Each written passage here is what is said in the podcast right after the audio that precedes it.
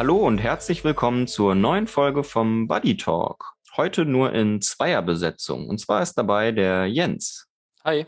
Heute geht es um die Customer Journey. Was ist das überhaupt? Wie unterteilt sie sich und wo findet sie Anwendung?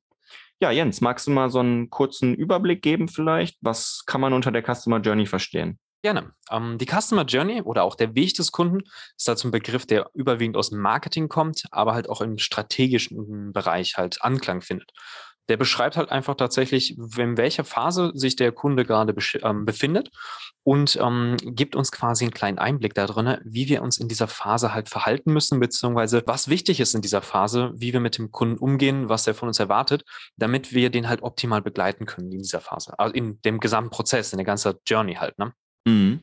Und wie würde sich das Ganze dann unterteilen? Du hast gerade schon mal kurz verschiedene Phasen angesprochen.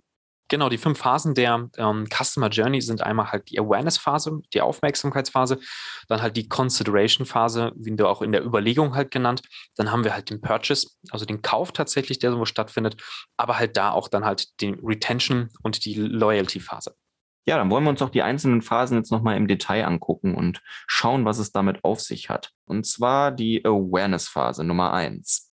Was kann man darunter verstehen? Also ich könnte mir darunter jetzt vorstellen, dass quasi da irgendwie Aufmerksamkeit geschaffen wird, aber wodurch? Durch eine Werbeanzeige oder wie kann ich mir das vorstellen?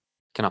Ja, ungefähr so ähnlich kannst du es dir vorstellen, dass also quasi ein Interesse geweckt wird, muss aber nicht unbedingt zwangsläufig durch eine Werbeanzeige oder ähnliches sein. Ne? Also wenn wir jetzt hier sind, sondern auch einfach, wenn ähm, ein Bekannter einem etwas empfiehlt oder selber ein Produkt gekauft hat und sehr schön darüber spricht, ähm, ähnliches, ne, dann ist es so, dass wir der, der User ne, oder der Kunde, der zukünftige, einfach tatsächlich noch gar keinen Bedarf an diesem Produkt oder an der Dienstleistung hat, ähm, sondern ähm, erstmal wirklich damit in Kontakt kommt und sich dann wie so ein kleiner Samen quasi als Idee drin sind. Ne? Also wir sind ein bisschen vielleicht bei Inception auch, ne? also dieser Samen, der quasi als Idee eingepflanzt wird und dann mhm. anfängt zu wachsen. Und da ist es so, dass dann auch quasi die Idee so weit weiterkommt, dass er sich schon mal anfänglich auf die Suche begibt. Ne? Also man kann sich so ungefähr vorstellen, dass er sagt, ich habe davon doch mal was gehört und fängt jetzt an, vielleicht bei Google mal rein ne, zu suchen einfach wie das Ganze aussah, beschreibt dann dieses typische, dieses, äh, ja, man würde sagen, Mikrofon, ne, Ständer zum Beispiel mit drei, wo drei Mikrofone draufpassen, dann wird das halt so groß umschrieben mit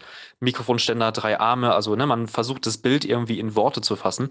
Und das ist so diese Phase halt einfach. Ne? Also das heißt, die anfänglichen Informationssuchen, aber halt noch kein konkretes äh, Kaufinteresse da, sondern ähm, sondern wirklich erstmal nur sagen, ich habe da doch was gehört und dieser Funke der Samen, der noch in dieser Ideenphase steckt, der fängt halt an, einfach an zu wachsen. Also lediglich so ein kleines bisschen das Ziel vor Augen haben oder vielleicht auch ein Problem, wenn das gerade aufgekreuzt ist, was man dann lösen muss, dass man einfach quasi das Ziel weiß, aber noch nicht so direkt den, den Weg, den man begehen muss. Ja, also die Lösung ist halt tatsächlich auch noch nicht da, ne, sondern es ist wirklich auch so, dass man diesen Bedarf noch etwas verhärten muss, ne, weil man wirklich nur mal was davon gehört hat, dass einem irgendwo mal über den Weg gelaufen ist oder man das irgendwo zum Beispiel auch bei, ne, bei der Höhle des Löwen irgendwas gesehen, was man denkt, ach, das war doch irgendwie ziemlich interessant. Und dann auf einmal ähm, fängt man an, danach zu suchen und danach weiterzugehen. Und da ist es so, dass man da wirklich äh, anfängt, die ersten, so ein Bild sich davon zu schaffen, bevor man wirklich weiß, okay, das ist jetzt genau das, was ich lösen möchte. Wir reden jetzt gerade, dass man von Produkten aufmerksam gemacht worden ist. Es kann aber auch sein, dass man einfach durch verschiedene Situationen auf einen, hm, ja, einen Bedarf, eine Lücke, die man, die Skill zu füllen, einfach aufmerksam gemacht wird.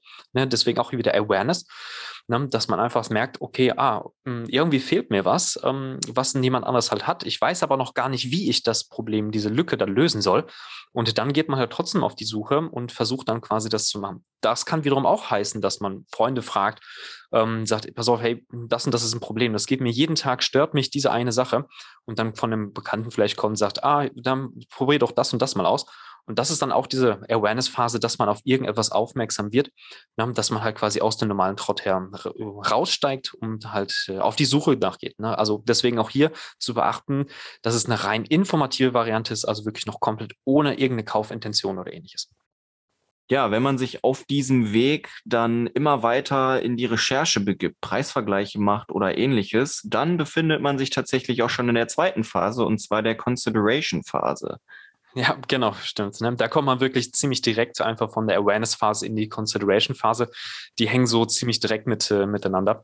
Und das ist halt dann wirklich diese ja, suchende Phase, also wo der Kunde wirklich in die Vergleiche geht. Ne? Also vorher war der auch schon auf der Suche, informativ, aber jetzt geht es wirklich darum, dass er auch die Lösung für sein, ähm, für sein Problem, für seinen Bedarf hat, äh, schon gefunden hat und jetzt wirklich nur noch am Vergleichen ist, Informationen beschaffen, um halt einmal die Entscheidung, das Richtige zu kaufen, also das Richtige zu haben, ähm, zu finden und aber auch ähm, wirklich zu vergleichen, wo er findet er das denn auch zu dem, dem Preis, den er haben möchte, beziehungsweise ist die ne, zu der Lieferung, die schnell genug ist und so weiter und so weiter. Also das ist da, würde er tatsächlich weniger in die Breite gehen, also nicht mehr gucken rechts und links, was es gibt, sondern er hat da wirklich schon ein Bild und geht mehr in die Tiefe ähm, der Recherche mit rein.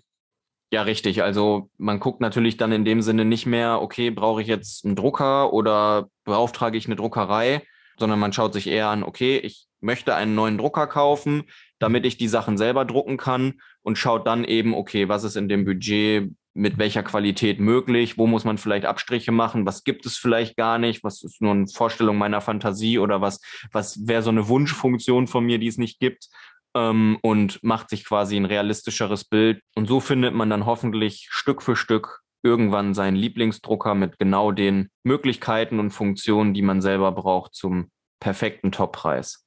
Ja, genauso, ne, wie du sagst, ähm, definitiv. Und ähm, sich hier mal vorzustellen, wie wir jetzt im Strategischen hier sind, ähm, ist es halt hier, dass die Consideration-Phase für uns als Unternehmen sehr, sehr wichtig wird, weil wie hier der Kunde wirklich richtige intensive Touchpoints mit unserem Unternehmen hat. Und da ist es dann wirklich zu schauen, ähm, wirklich zu analysieren, wo ist dieser Touchpoint mit unserem Unternehmen, um genau zu wissen, einfach, wenn der nach Informationen sucht, so findet er die dann auch ne, und findet auch die Anzahl und genau die richtigen Informationen. Also wenn er sagt, ich bin jetzt auf der Suche, das ist ein Drucker, ne, dann wahrscheinlich wird er sich im Internet in Vergleichsportalen oder ähnliches bewegen. Dann ist es aber für mich halt so wichtig zu wissen, dass ich halt in diesen Vergleichsportalen auftauche, denn wenn ich dort als Unternehmen nicht auftauche, er sich dort aber quasi in der Consideration-Phase seine Informationen ranholt, dann begleite ich ihm halt in dieser Teil dieser Phase nicht mehr. Und das ist, kann dann für mich bedeuten, dass er sich dann für einen anderen Drucker entscheidet oder einen anderen Händler, je nachdem, aus welcher Sicht man das sehen würde. Und beispielsweise kann es auch sein, wenn es eine riesen Druckermaschine sein sollte und das Ganze wird auf einer Messe gemacht, dann kann es natürlich auch sein, dass ich auf einer Messe stehen muss mit meiner Druckermaschine oder mit meinen Druckern, weil halt einfach die Leute sich dann auf der Messe die Informationen in dieser Phase heranziehen, um halt dann weitergehend in der Customer Journey voranzuschreiten. Und genau mit diesen Touchpoints, das ist dann auch wieder, ne, das, wo man merkt, dass die ganzen Phasen der Customer Journey wirklich eins zu eins ineinander übergehen, also sich nicht wirklich stückeln lassen, sondern da immer wieder so eine Verschwimmungsphase haben, kommt man halt ziemlich direkt dann halt auch schon in die nächste Phase, die dritte, die genannte Purchase oder auch Kaufphase, wo es dann wirklich ums Eingemachte geht. Ja, ganz genau richtig. Um beim Beispiel Drucker zu bleiben, jetzt haben wir uns einen Drucker ausgesucht und einen Händler, wo wir es kaufen wollen. Und das Schlimmste in der Purchase-Phase, was jetzt quasi passieren könnte, ist, dass der Kaufvorgang für mich nicht reibungslos oder entspannt genug abläuft oder vielleicht zu wenig Zahlungsmethoden akzeptiert werden oder es andere Probleme geben könnte, die mich halt doch noch im letzten Moment von meiner Entscheidung von diesem Händler oder diesem Produkt wegbringen. Besonders wichtig auch in der Purchase-Phase hier ähm, ist halt wirklich diese, wie du schon ansprachst, der, die Kontrolle des technischen Wegs. Es gibt halt so viele Beispiele einfach, äh, hatte vielleicht schon, jeder schon mal erlebt, ne, gelegentlich, dass man von einer, ja, sagen wir, auf einen Shop geht und der im mobilen Bereich dann nicht optimiert ist. Ne? Also das heißt, da ist manchmal rechts und links ein bisschen was verschoben, so dass sich sogar im schlimmsten Fall einfach der Kaufbutton, das ist mir letztes Mal, habe ich das gesehen in einem Shop, dass da wirklich tatsächlich der Kaufbutton durch dieses Responsive, was nicht optimiert war, aus dem Bild rausgerutscht ist und es mir für mich einfach technisch nicht möglich war, überhaupt zu kaufen. Und ähm, das sind dann so Thematiken, die man wirklich über, überprüfen muss, jetzt im Bereich des Online-Shops zum Beispiel. Aber auch hier kann man sich dann wieder das Unternehmerische sehen, wenn ich halt wirklich weiß, wo meine Kunden denn kaufen, dann muss ich auch genau an diesem Touchpoint einfach präsent sein. Heißt auch hier wieder, wenn die Leute merken, dass sie über eine Messe kaufen, ne, wie zum Beispiel bei Booten, wenn die Boote nicht auf einer Messe gezeigt werden, auf Bootmessen, dann ist die Frage, wo werden die gekauft? Ne? Ob die, werden die in einem Online-Shop gekauft oder ähnliches? Ne? Oder ähm, muss ich da tatsächlich wirklich auch so sagen, wenn ich äh, ein Veranstalter bin oder ähnliches mit Veranstaltungstechnik, dann wird meistens so, dass die Leute anrufen oder dann auch letztendlich der Abschluss in der Halle von dem, weil die nochmal durchgehen, sagen, was haben wir alles für Equipment? Und dann gehen die nochmal durch und zeigen noch nochmal eben alles und dann findet der Kaufabschluss genau in dieser Halle statt. dann ist es so, dass ich eine Halle brauche, wo ich meine Kunden empfangen kann. Und ne, dann ist, weiß ich, dass dieser Touchpoint dort ist und dass ich mir darum kümmern muss, dass wir dort präsent sind und dass es dort auch reibungslos funktioniert. Ja, ich finde, man könnte als anderes Beispiel auch noch mal kurz Tesla zum Beispiel erwähnen. Also wie einfach ist es auf der Tesla-Webseite, gerade übers Handy, ein Auto zu kaufen und wie schnell geht das? Also bei anderen Autoherstellern hat man dann 50 Millionen Konfigurationspakete und ich glaube, viele kennen das. Man wählt dann das eine Paket aus und kriegt dann fünf andere Sachen, die man dann aber leider nicht mehr haben kann, anstatt es einfach komplett auszugrauen von vorne weg und gar nicht die Möglichkeit anzubieten. Also da hat quasi Tesla Apples Weg der Bestellung übernommen, nämlich es so einfach wie möglich und so übersichtlich wie möglich zu machen, weil man es dann nämlich schafft, den Leuten vielleicht sogar das Erlebnis ein bisschen besser zu machen, mehr zu verkaufen oder im Ganzen den Ablauf reibungsloser zu gestalten. Da geht es tatsächlich auch nicht direkt sogar ums Mehrverkaufen. Das ist ein Upselling auf jeden Fall definitiv gut, aber das Beispiel trifft es genau. Es ist nämlich so, dass wenn der Bestellvorgang wirklich langwierig und kompliziert ist, dass es dann immer wieder jeder weitere Schritt dazu führen kann, dass ein, die, die Customer Journey unterbrochen ist und man halt aufgibt. Ne? Und dieses Aufgeben heißt dann auch einfach, äh, okay, komme ich jetzt wieder, komme ich nicht wieder. Bei einem Auto reden wir jetzt von einem Produkt, was ja wirklich tatsächlich sehr, sehr hohes Involvement hat, das zu kaufen. Also das heißt, da ist die Entscheidung, den Händler zu wechseln oder ähnliches, nicht so schnell getroffen. Aber warum ist zum Beispiel auch Amazon so erfolgreich? Weil Amazon einfach in diesem Kaufprozess den, mit den schnellsten, einfachsten Kaufprozess hat. Und das ist so für uns ist, wenn wir zum Beispiel Produkte kaufen wie irgendwelche Stifte oder Batterien oder ähnliches, wo wir jetzt nicht so unglaublich groß in der Consideration-Phase nach irgendwelchen Alternativen suchen oder ähnliches, sondern uns schon irgendwie ne, die ersten drei Produkte, drei Produktbewertungen hat uns gereicht. Aber wir kaufen halt bei Amazon, weil wir einfach draufklicken und kaufen und das Produkt ist äh, im Warenkorb beziehungsweise schon Kasse, ne? One-Click-Payment. und dann kommt das Produkt. Und das führt uns schon mal so weit in den Versuchen, dass wir gar nicht erstmal versuchen, andere äh, Online-Shops zu, zu durchsuchen oder nach anderen Möglichkeiten zu suchen, weil wir einfach wissen, das geht dort am schnellsten, das ist am reibungslosesten, das ist für, da fühlen wir uns sicher. Da ist halt die Customer Journey bis zu diesem Pfad hin einfach komplett gegeben. Ja, ich finde perfekte Überleitung auch, ähm, ob bewusst oder unbewusst weil dann kommt nämlich die Retention-Phase auch sehr, sehr wichtig, weil jetzt geht es nämlich darum, okay, der Kunde hat einmal bei euch zum Beispiel gekauft im Laden, aber wie schafft ihr es jetzt, dass der Kunde immer wieder zu euch kommt und dass diese Wiedergewinnung auch stattfinden kann?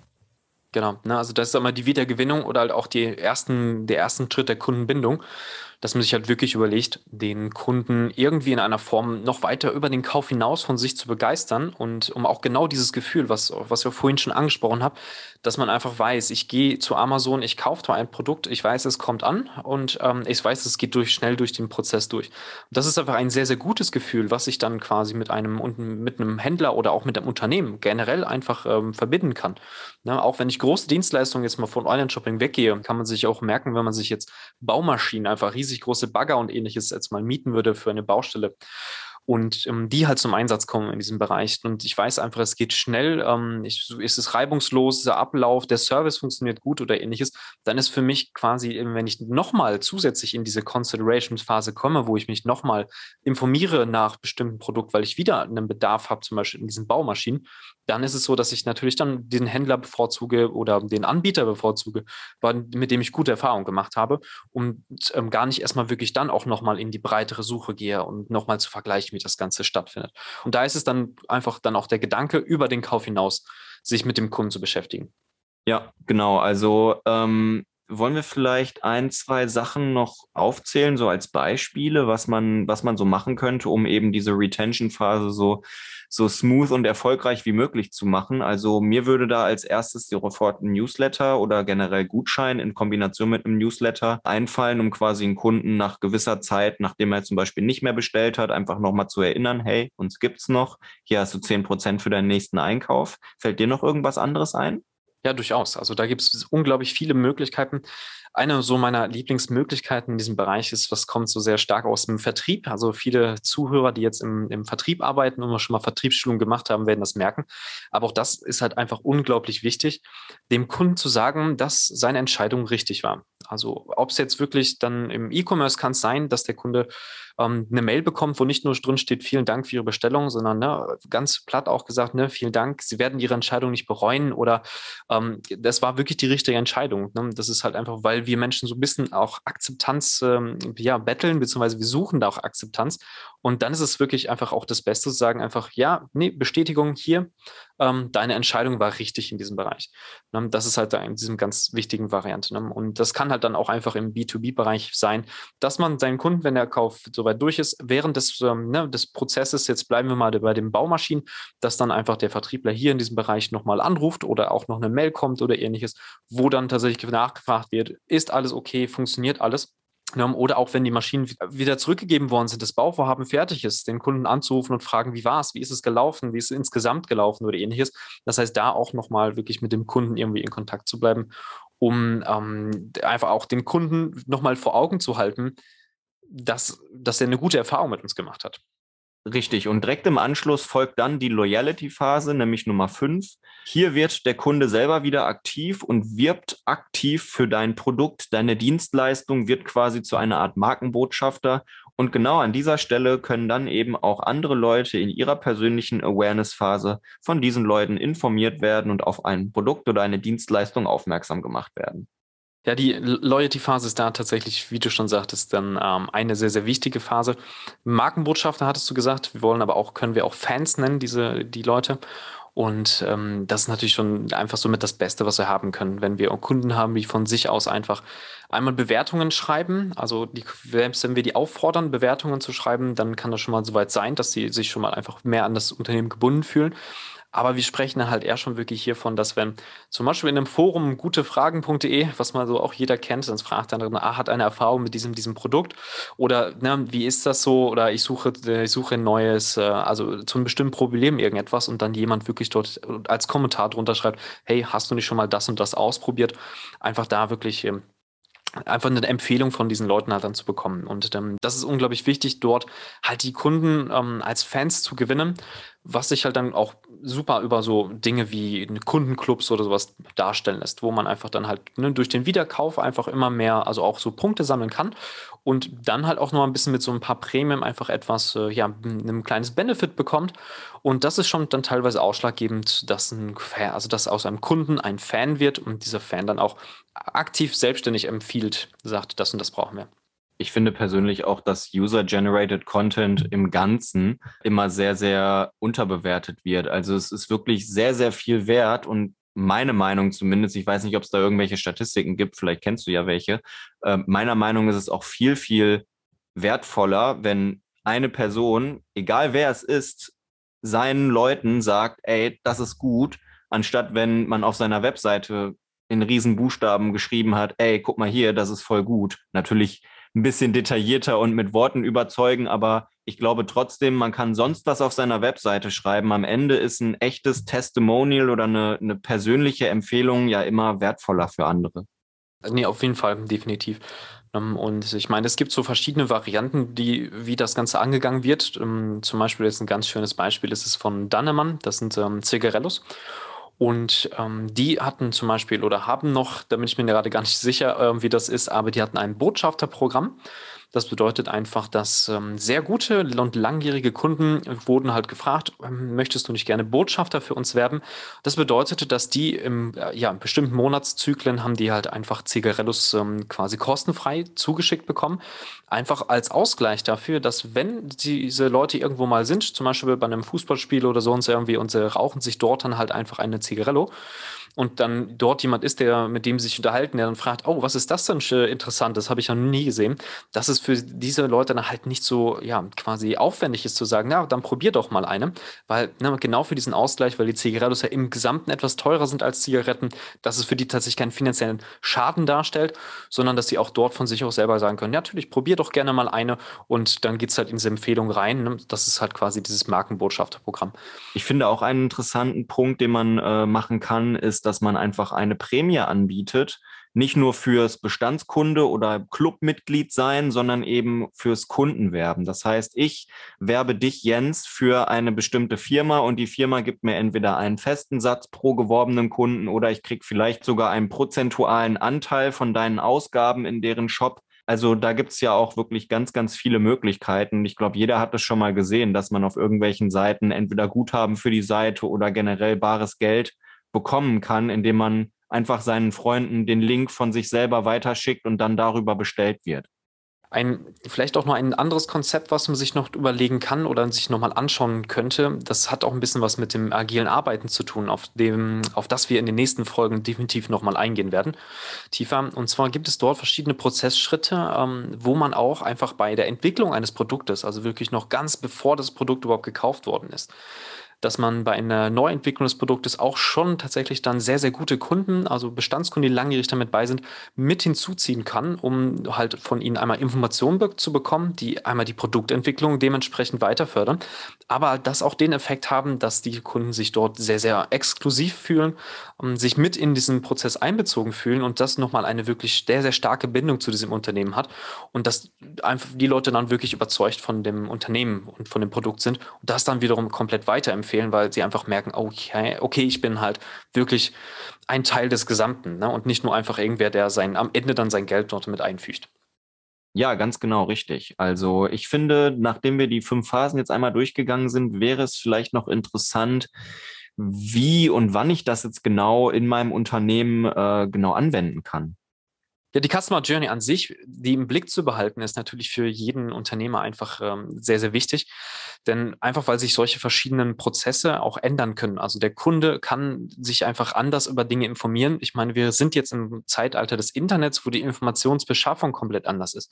Ne? Noch Zeiten, wo das Internet nicht weit verbreitet war oder nicht genutzt worden ist, da musste man wirklich noch irgendwie ne, drei Läden durchlaufen, um halt sich mit verschiedenen Informationen zu bestücken. Jetzt sind die Informationen woanders. Das heißt, da muss man halt dass diese Customer Journey einfach im Blick haben, um halt auch dann auf solche Sachen zu reagieren, dass die Kunden jetzt auf einmal im Internet nach Informationen suchen. Ich aber quasi als Händler, der ähm, als quasi jetzt Saturn oder ähnliches, wenn wir auf das Druckerbeispiel zurückgehen, dann sage ich, bin im Internet aber nicht zu finden, dann kann es durchaus sein, dass wirklich ein großer Teil meiner Kundenschaft abwandert, weil die sich tatsächlich woanders, äh, also äh, in anderen Läden auf der, in deren Internetseiten informiert haben. Und deswegen ist es wichtig, die Customer Journey einfach im Blick zu behalten um auch genau zu wissen, welche Touchpoints sind jetzt gerade für den Kunden wichtig und kann ich dem dort das Ganze darbieten und funktioniert das auch alles, ne? besonders auch in der Kaufphase oder diesem Bereich. Richtig, also wenn man jetzt eine Webseite neu baut beispielsweise oder einen Webshop, dann sollte man sich natürlich die Customer Journey zur Hand nehmen und am Anfang des Prozesses alles schon im besten Fall optimal machen, muss aber da natürlich auch bedenken, dass man viel theoretisch machen kann. Die Praxis und der Test selber zeigen dann meistens nochmal andere Sachen. Aber der Jens hat es ja auch schon gesagt, das, worauf es eben eigentlich ankommt, ist, dass man die Customer Journey immer im Blick hat und als ständigen Begleiter mit dabei hat bei seiner Unternehmensführung und Entwicklung. Ja, dann schon mal vielen Dank an dich, Jens, fürs Informieren euch natürlich, wenn ihr noch irgendwelche Fragen habt, meldet euch gerne bei uns. Entweder per E-Mail an info at digital-buddies.de oder meldet euch bei den sozialen Netzwerken wie LinkedIn, Facebook oder Instagram oder besucht unsere Webseite www.digital-buddies.de. Super. Wie gesagt, Jens, vielen, vielen Dank für den Überblick. Ja, gerne, auf jeden Fall. Euch noch einen schönen Tag oder schönen Abend, wann auch immer und von wo auch immer ihr uns zuhört und bis zum nächsten Mal. Tschüss. Ciao.